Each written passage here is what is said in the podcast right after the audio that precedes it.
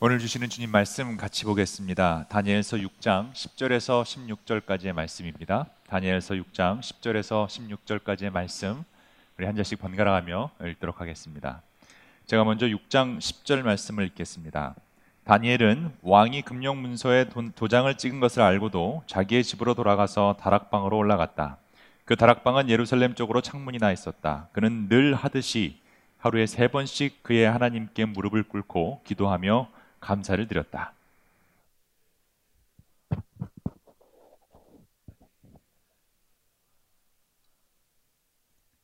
그들이 왕에게로 나가서 다니엘을 고발하려고 왕에게 금령을 상기시켰다. 임금님, 임금님이 금령의 도장을 찍으시고 앞으로 30일 동안 임금님 외에 다른 신이나 사람에게 무엇을 강구하는 사람은 누구든지 사자굴에 던지기로 하지 않으셨습니까? 왕이 대답하였다. 그 일은 고칠 수 없다. 그것은 메데와 페르시아의 법을 따라 확정된 것이다.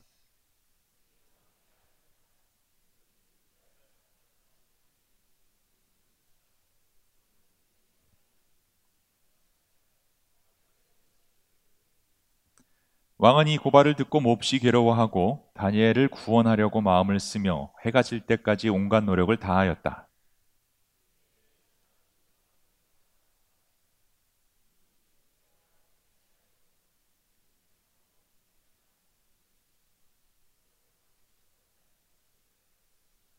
같이 읽습니다.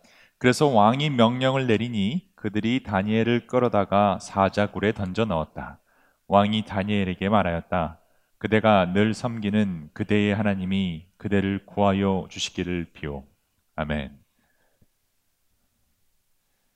어, 지난주부터 우리는 예수님이 주시는 평안에 대해서 하나님 말씀을 듣고 있습니다.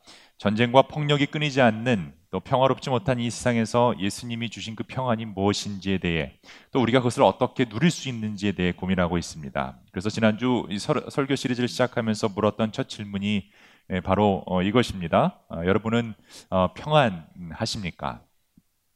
여러분 평안하십니까? 평화를 누리고 계십니까? 온전한 화평한 생활을 하고 계십니까?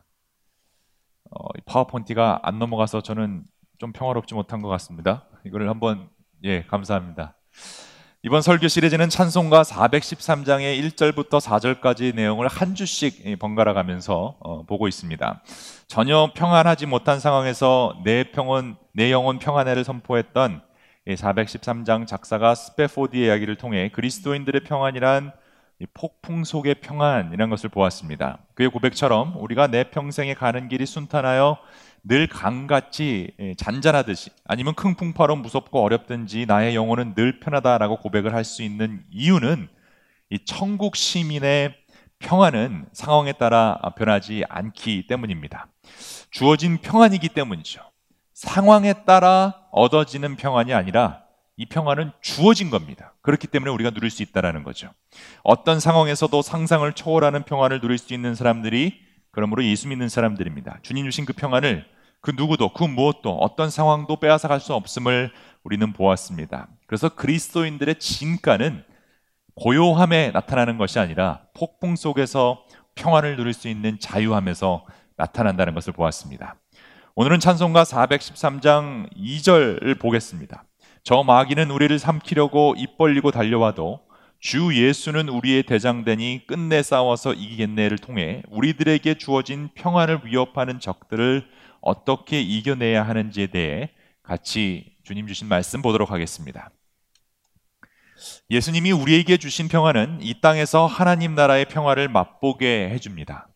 우리는 주님 주시는 바로 그 평안을 가지고 다른 사람들과 화평하게 됩니다.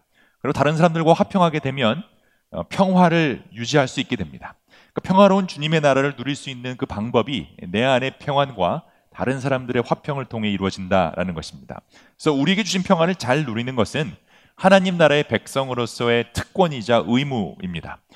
그런데 심각한 문제가 있습니다. 천국 시민의 평안은 상황에 따라 변하지 않는다라는 것을 우리가 배워서 잘 알고는 있지만 이게 생각보다 쉽지는 않습니다. 때때로 걱정과 평안을 누리지 못하는 그런 일들이 일어납니다. 왜 그럴까요? 왜 우리는 잘 알면서 누리지 못할까요? 그 이유는 우리들의 평안을 위협하는 세력들이 있기 때문입니다. 호시탐탐 주님 주신 평안을 누리지 못하게 하려고 방해하는 세력이 분명히 있습니다. 이 땅에 평화가 임하는 것을 싫어하는 무리들이 있습니다. 나라 간에 평화롭게 사는 것을 싫어하고 사람들 간에 화평케 되는 것을 증오하며 우리로 하여금 주님 주신 그 평안을 누리지 못하게 하는 방해 꾼들이 있는데 그게 바로 사탄 마귀입니다. 바울과 베드로는 이 악한 영들에 대해서 이렇게 경고하고 있습니다. 우리의 씨름은 혈과 육에 가는 것이 아니요 정사와 권세와 이 어두움의 세상 주관자들과 하늘에 있는 악의 영들의 대함이라. 또 베드로전서 5장에서 이렇게 얘기합니다. 근신하라 깨어라 너의 대적 마귀가 오는 사자같이 두루다니며 삼킬 자를 찾나니 이런 좀 무서운 말씀은 개혁 한글로 읽어야 더 마음에 확 와닿을 것 같습니다. 우리가 신앙생활을 하면서 꼭 기억해야 하는 것은 눈에 보이는 것이 다가 아니라는 거죠. 눈에 보이는 육의 세계뿐만 아니라 눈에 보이지 않는 영의 세계가 분명히 존재합니다. 특히 베드로는 사탄 마귀와 악한 영들이 우는 사자와 같이 삼킬 자를 찾는다라는 묘사를 통해 우리가 늘 경계해야 한다는 것을 경고하고 있습니다. 이 뜻은 우리가 잠깐 방심하는 순간 악한 영들에게 공격당할 수 있음을 보여주고 있습니다. 눈에 보이는 것만 중요시 여기는 이 세상은 당연히 그 사탄 마귀의 존재를 거부하려고 합니다. 하나님을 믿지 못하는 사람들은 사탄 마귀의 존재도 믿지 못합니다. 과학적으로 증명할 수 없다는 이유로 악마의 존재를 의심하는 사람들이 많이 있습니다. 과학적으로 증명할 수 없습니다. 그런데 과학적으로 증명할 수 없는 것들이 사실 너무 많이 있습니다. 그래서 어쩌면 사탄은 가장 은밀하고 간사한 이 꾀는 과학을 이용해서 오히려 자신의 존재를 숨기려 하는 것인지도 모르겠습니다. 확실한 것은 사탄 마귀는 분명 존재한다라는 것입니다. 적어도 하나님 믿는 사람들은 사탄의 존재를 무시할 수 없고 무시해서도 안 됩니다. 구약에서 언급되었고 또 예수님도 사망해서 마귀에게 시험 당할 때 그 사탄을 언급하심으로 그 존재의 위험성을 보여주셨습니다. 이 귀한 설교 시간에 이 더러운 사탄 마귀의 이야기를 많이 하고 싶진 않지만 우리가 제대로 평안을 누리기 위해서는 우리를 공격해 오는 그 적, 이 사탄 마귀가 어떤 존재인지를 확실히 알아야 하기에 아주 간략하게 먼저 설명을 하도록 하겠습니다. 이 사탄이라는 단어 자체는 히브리어 히브리어인데요. 이 히브리어로 이 사탄은 적대자, 고발하는 자라는 뜻을 가지고 있습니다. 하나님 뜻을 거역하는 타락한 천사를 의미합니다. 신약에서는 이것을 디아블로스라는 그리스어로 번역을 했는데 이것은 마귀라는 단어로 어, 사용됩니다. 성경은 그래서 사탄과 마귀를 동일한 존재로 묘사하고 있습니다. 그래서 우리도 사탄 마귀라는 단어를 사용합니다. 사탄 마귀는 하나님을 적대하고 시기하고 모함하는 자입니다. 욥의 이야기를 보면 이 사탄이 얼마나 적대적이고 시기하고 모함하는 자인지를 우리가 잘 알 수 있습니다. 그래서 사탄은 우리들도 서로 적대하고 서로 시기하고 서로 모함하게 유혹하여 그 화평을 깨뜨려 버리는 노력을 하고 있습니다. 이 사탄 마귀의 졸개 역할을 하는 존재들이 이 악한 영들 또는 귀신들입니다. 이 귀신에 대해서도 많은 시간을 투자하고 싶지 않지만 우리가 꼭 알아야 할 것은 이 귀신들은 죽은 자들, 죽은 사람들의 영이 또 달아나는 것이 아니라 사탄을 우두머리로 하는 타락한 천사라는 점입니다. 근데 우리는 이상하게 귀신 그러면 우리가 생각하는 귀신의 모습들이 다 있죠. 이 드라큘라 때문에 여러 유럽 신자들을 망쳐놓았다면 한국 신자들은 이 전설의 고향이 너무나 많이 망쳐놓았습니다. 성경이 말하는 귀신은 전설의 고향에 나오는 그런 귀신들이 아닙니다. 뭐 무덤에서 나오는 내다리 내나라는 귀신이 아니라는 거죠. 귀신들이란 영적인 존재들이고 더럽고 추악한 타락한 천사들입니다. 성경을 보면 이들은 굉장한 능력을 가지고 있음도 알 수 있습니다. 사람들을 정신없게 만들기도 하고 괴롭히기도 합니다. 사람들을 사납게 만들기도 하고 서로 싸우며 죽이기도 만듭니다. 사람들만 미치게 만드는 것이 아니라 나라들 간에 서로 미치게 만들어서 전쟁이 일어나게 하고 민족 대학살 같은 잔인한 일들도 서슴치 않고 일어나게 만듭니다. 우리는 세계 2차 대전 또 한국 전쟁 등을 통해서 이런 악한 영들이 능력이 어떠한지를 충분히 보아왔습니다. 또 성경을 보면요. 귀신들이 사람들을 병들게 하기도 합니다. 그래서 예수님이 병을 고치시면서 귀신을 쫓아내시는 경우도 있습니다. 바로 이것 때문에 모든 병이 귀신 때문이라며 약이나 병원을 거부하고 안수 기도로만 귀신을 쫓아내려는 안수 기도로만 병을 낫게 하려는 이단들도 생겨나고 있습니다. 귀신들이 병을 통해 사람을 괴롭히기도 하지만 그렇다고 모든 병이 귀신들 때문에 생겨나는 것은 아닙니다. 하나님이 주신 이 몸을 잘 관리하지 못해서 생기, 생기는 병들이 여러분 사실은 대부분입니다. 그래서 괜히 병을 낫게 한답시고 안수 기도만 받으라는데 잘못 빠져들면 안 됩니다. 우리가 이것을 어떻게 할 수 있을까요?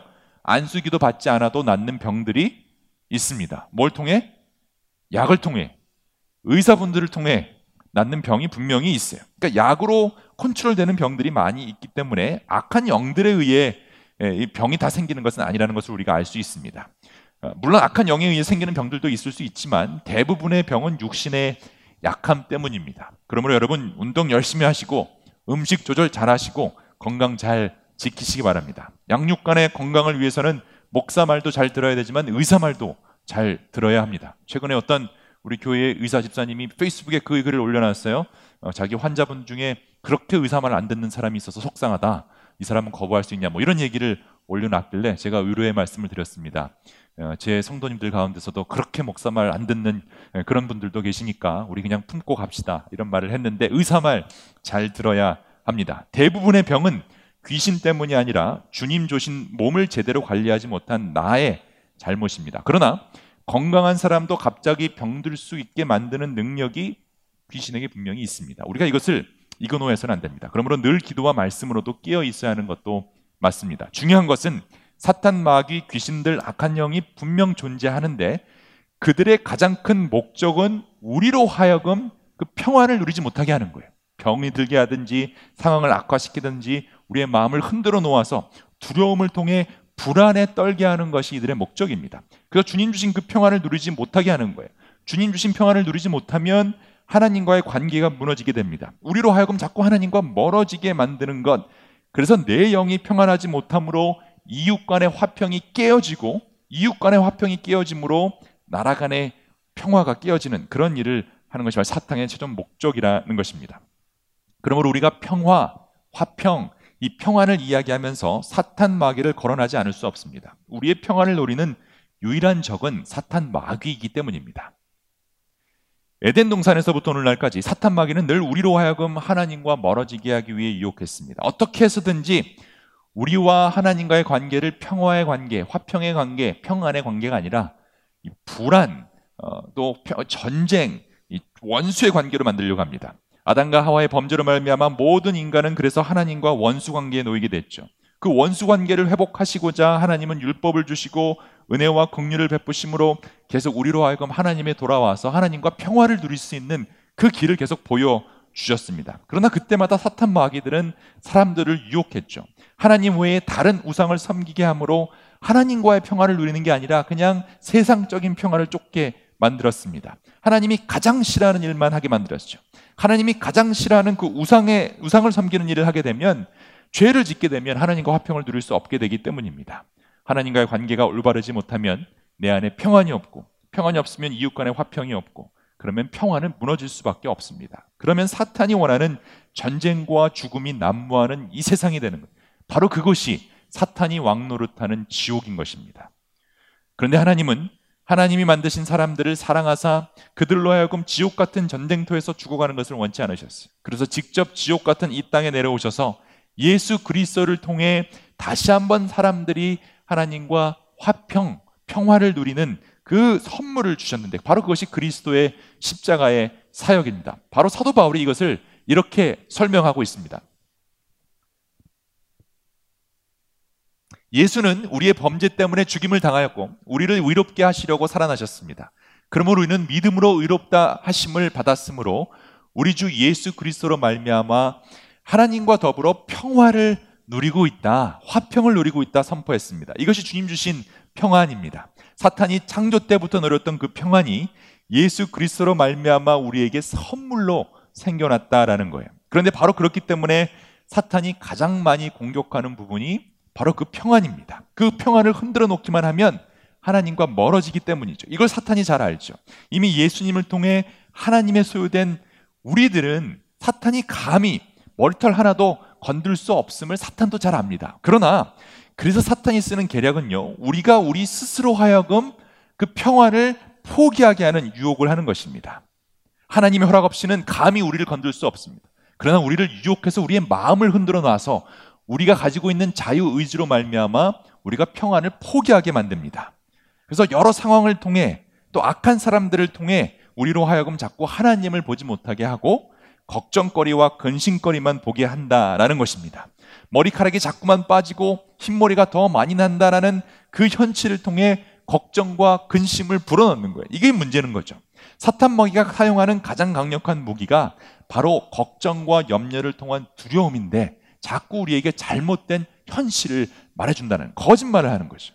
걱정과 염려 자체는 우리에게 아무런 해를 입힐 수 없습니다. 내일 일로 걱정하는 것이나 어떤 일로 염려하는 것 자체는 우리에게 아무런 영향을 미치지 못합니다. 그러나 그 걱정과 염려가 내 마음을 지배하게 되면 불안하게 되고 불안하게 되면 두려움이 생기죠. 그리고 이 두려움이 우리 마음을 지배하는 것이 무서운 이유는 우리 마음속에 두려움이 생기는 순간 하나님을 의지하는 믿음이 약해지고요. 그러면 평안하지 못하고 자꾸만 다른 것을 의지하게끔 만듭니다. 사탄 마귀는 바로 이 두려움을 통해 우리가 평안 대신 불안을 선택하게끔 충동하는 것이죠. 이것을 철저하게 경계해야 합니다. 왜냐하면 우리는 본능적으로 불안해지면 눈에 보이는 것을 잡으려고 하기 때문입니다.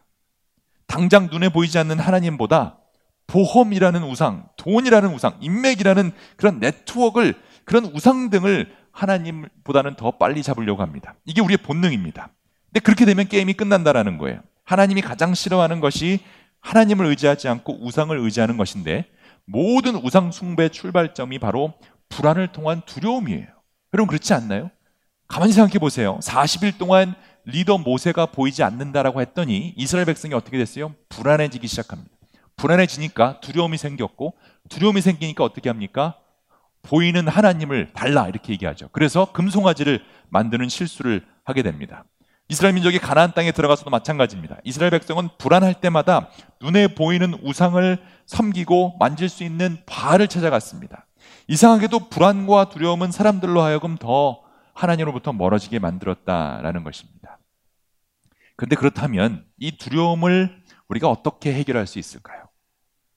믿음으로 이겨낼 수 있을까요? 기도로 이겨낼 수 있을까요?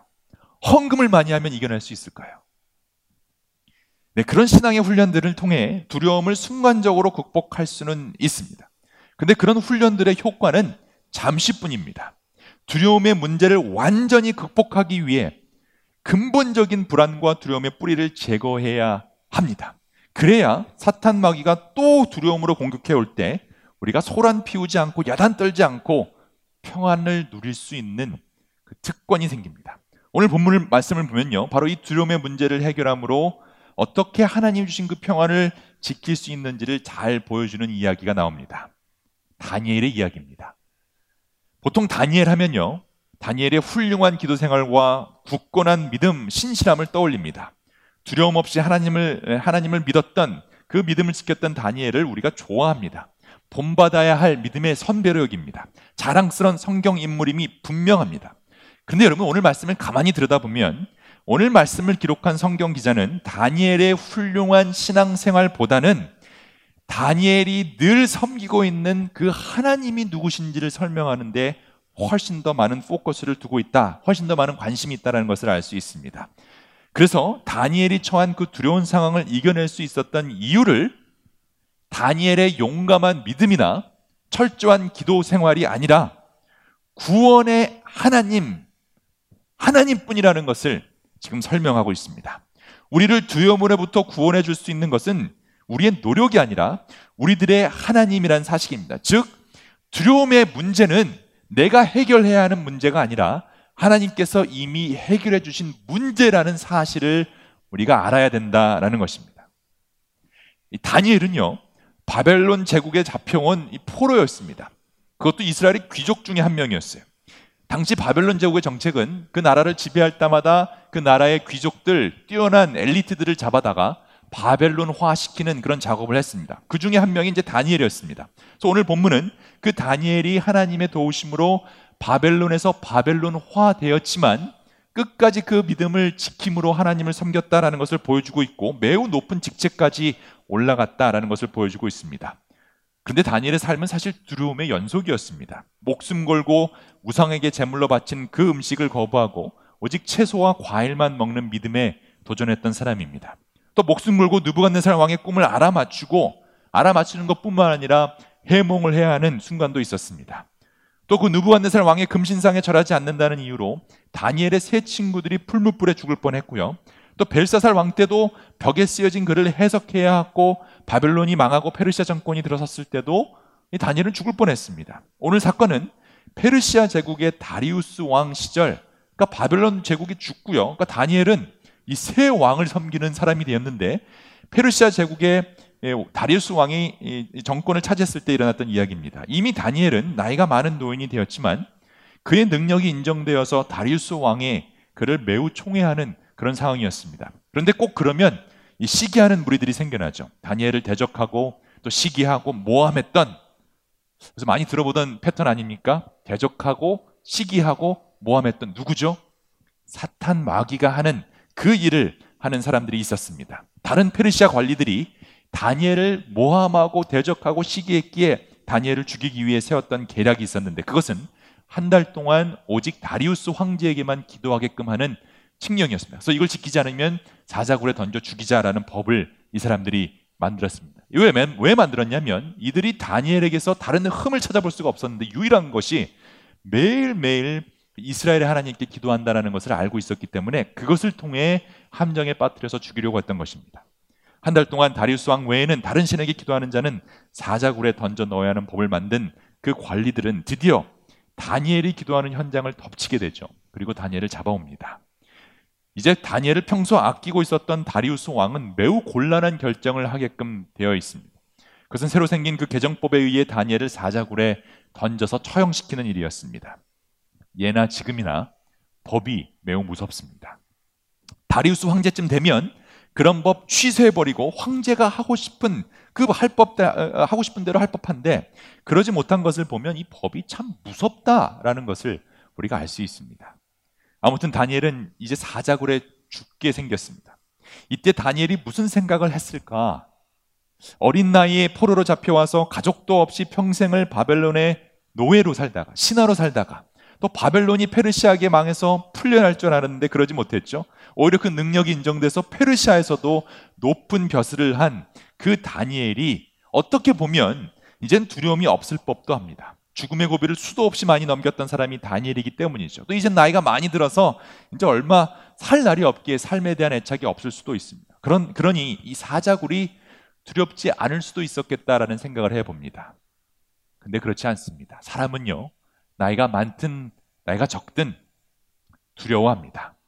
사람은 죽을 때까지 그 죽음을 두려워할 수밖에 없습니다. 특히 여러분 이 당시 죽음 중에서도 가장 두려운 죽음은 풀무풀에 타 죽는 것과 짐승에게 먹혀 죽는 죽음이었습니다. 다니엘서에서 이 두 가지 사형 상황이 다 나옵니다. 다니엘의 세 친구는 풀무불에, 다니엘은 사자굴에 던져졌습니다. 사람은 아무리 믿음이 좋다 할지라도 죽음 앞에서 떨 수밖에 없어요.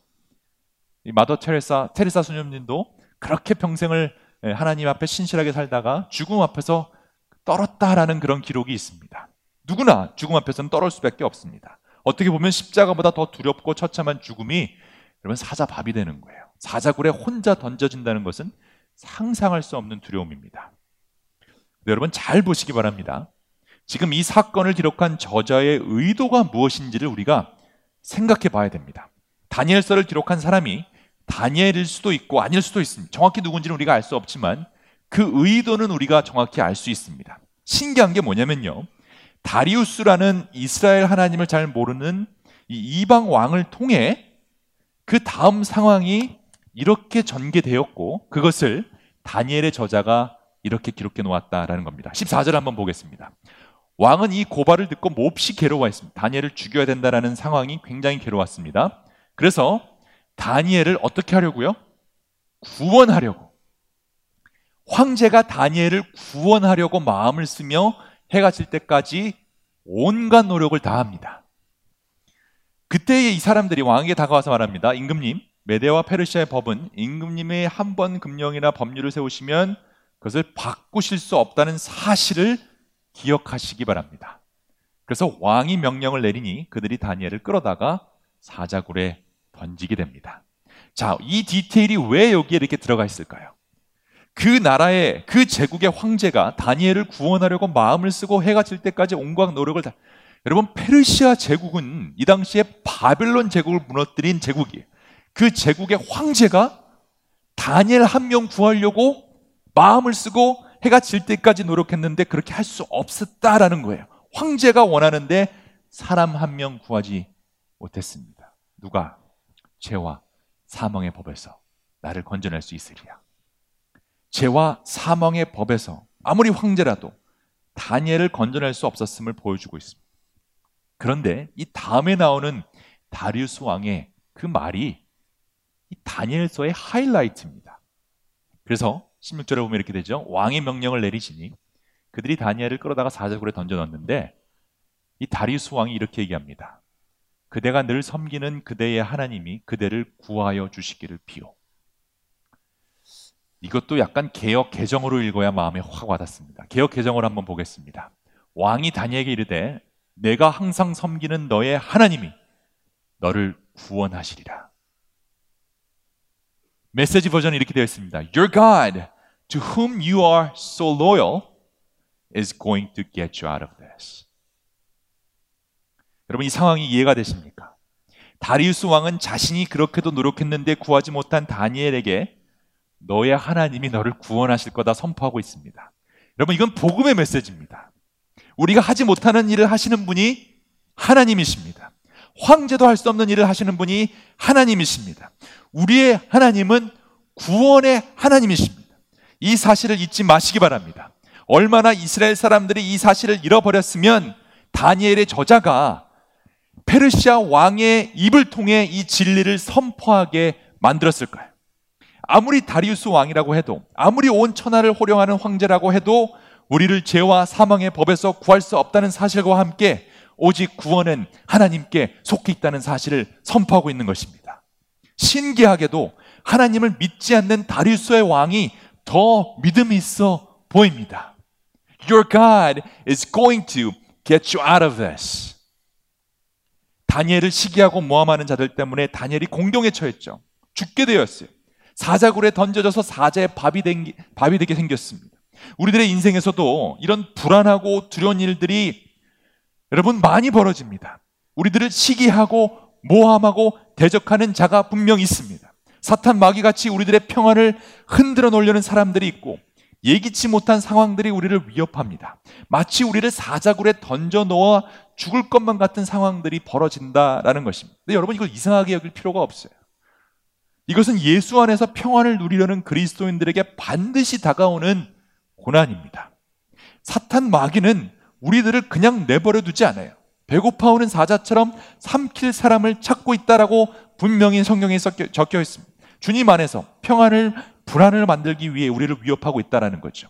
이런 상황에서 우리는 그럼 어떻게 싸워야 합니까? 다니엘은 어떻게 싸웠습니까? 다니엘은 아무것도 하지 않았어요. 할 필요가 없었어요. 왜 그랬을까요?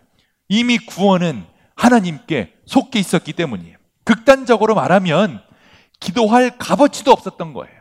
더 굳건한 믿음이 필요하지도 않았어요. 사탄 마귀가 주는 두려움은 여러분 그냥 위협이지 현실이 아니기 때문이에요. 현실은 이미 하나님이 우리를 구원하셨기 때문입니다. 여러분이 늘 섬기는 하나님이 여러분을 구해 주셨습니다. 이것이 믿는 자들의 현실이라는 거예요. 만약 다니엘의 용기 있는 믿음이나 뭐 능력의 기도가 오늘 이야기의 포커스였다면 그게 레슨이었다면 오늘 이렇게 16절이 기록되어 있어야 돼요. 그들이 다니엘을 끌어다가 사자굴에 던져 넣었다. 그러나 다니엘은 끌려가는 동에서도 기도하고 굴에 떨어지는 순간에도 기도를 했더니 감히 사자들이 다니엘을 건들지 못했더라. 라고 기록이 되었다면 우리도 그렇게 기도해야 합니다. 새벽 기도 나와서 열심히 기도하십시오. 이렇게 해야 합니다.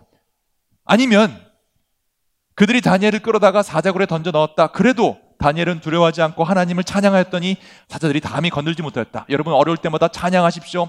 더 예배를 많이 드려야 합니다. 라고 선포할 수 있습니다. 근데 오늘 말씀은요. 그것 이전에 근본적으로 우리들이 기억하고 선포해야 하는 것은 이미 하나님이 우리를 구원하셨다라는 현실이에요. 사탄은 자꾸 그 현실을 거짓말시켜서 우리로 하여금 불안한 현실 속에 떨게 만들어요. 그러나 이미 하나님이 우리를 구원하셨음을 믿으시길 바랍니다. 기도와 믿음과 예배를 하지 말라는 얘기가 아니에요. 그 이전에 우리가 해야 할 것은 하나님이 우리를 이미 구원하셨다라는 선포입니다. 왕이 다니엘에게 이르되 내가 항상 섬기는 너의 하나님이 너를 구원하시리라. 다니엘이 한 게 아무것도 없습니다. Your God is going to get you out of this. 다리우스, 다리우스 왕은 자신이 구원하지 못한 다니엘을 하나님이 구해주실 것을 확신합니다. 그리고 신기하게도요, 그 다음 구절에 이런 기록이 되어 있습니다. 사람들이 돌 하나를 굴러다가 어리를, 어기를 막았고, 많이 들어본 이야기 아닙니까? 죽음의 굴에 다니엘을 던졌고, 돌을 굴러다 그 어기를 막았습니다. 왕이 그 위에 자기의 도장과 귀인의 도장을 찍어서 봉하였다. 어디서 많이 들어본 이야기죠. 이렇게 하여서 다니엘에게 내린 조치를 변경할 수 없게 되었다. 죽음의 무덤을 돌 하나로 굴러 막았습니다. 그리고 다니엘에게 내린 죄의 사망의 법을 바꿀 수 없게 만들었죠. 그런데 여러분, 죄와 사망의 법에서 우리를 해방시켜 주신 분이 계십니다. 그리고 이 사잘굴 같은 무덤의 돌을 우리를 대신하여 열어주신 분이 계십니다. 그분이 누군지 아십니까? 그분이 바로 예수 그리스도의 하나님이십니다. 다리우스 왕도 아니었고 바벨론 황제도 아니었어요. 오직 죄와 사망의 법을 이기시고 무덤의 돌을 옮기신 분은 바로 하나님이십니다. 오늘 우리가 꼭 명심해야 하는 말씀은 바로 이것입니다. 구원은 하나님께만 속해 있습니다. 아멘. 구원은 하나님께만 속해 있습니다. 우리를 구원해 준 분이 하나님, 우리를 두려움 속에 건져내 준 분이 하나님. 우리의 뜨거운 기도와 열심이 아니라 미, 믿음이 아니라 오직 하나님이에요. 오직 주님이에요. 하나님이 하셨습니다. 하나님이 하십니다. 그리고 하나님이 하실 것입니다. 이 리얼리티, 이 현실을 믿고 살아가는 사람들이 그리스도인들인 겁니다. 나를 지으신 이가 하나님이고, 나를 부으신 이도 하나님이고, 나를 보내신 이도 하나님이다. 나의 나된 것은 다 하나님의 은혜라 모든 크레딧을 하나님께 돌리는 사람들이 그리스도인이라는 거죠. 그래서요. 19절을 보면 이튿날 왕이 새벽에 일어나서 급히 사자굴로 가서 다니엘의 든 굴에 가까이 이르러 슬피 울면서 소리 지르면서 이렇게 얘기하죠. 다니엘아, 내가 항상 섬기는 내 하나님이 사자들에게서 능히 너를 구원하셨느냐? 16절 말씀과 똑같은 말을 하고 있습니다.